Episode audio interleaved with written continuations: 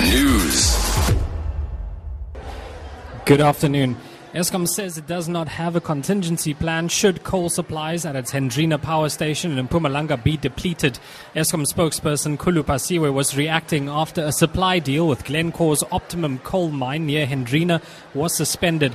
Phasiwe says while it's important to have a plan B, the utility will devise one at, at a later stage.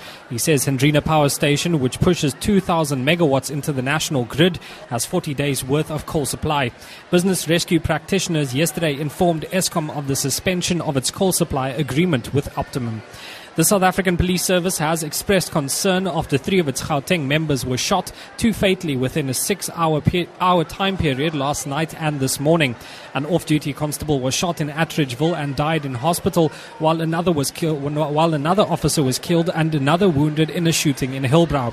This follows the death of several police officers earlier this month. The police's Mashadi Selepe. In this month alone, I think we've lost close to eight police members. That's just in Gauteng, yes. It's a concern to us, and we know that through the community involvement and their assistance in making sure that we bring those responsible to book. We are asking members of the community to work with us because a death of one policeman is one too many. Former Springbok coach Peter de Villiers has thrown his weight behind an organization opposing perceived lack of transformation in rugby. De Villiers was the main speaker at the launch of Supporters Against Racist Rugby Associations in Mossel Bay last night.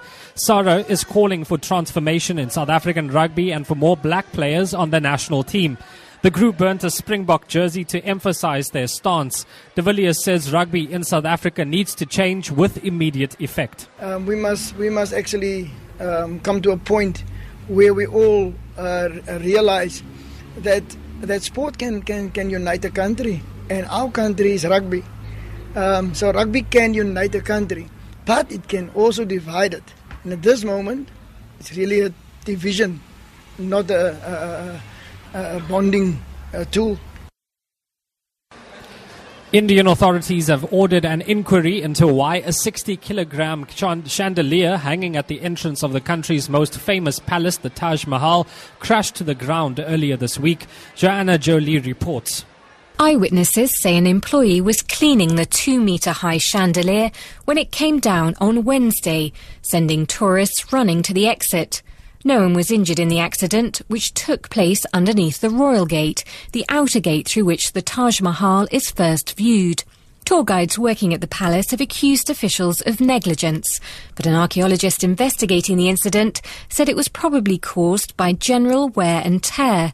The chandelier was given as a gift to India in 1905 by the former British Viceroy, Lord Curzon.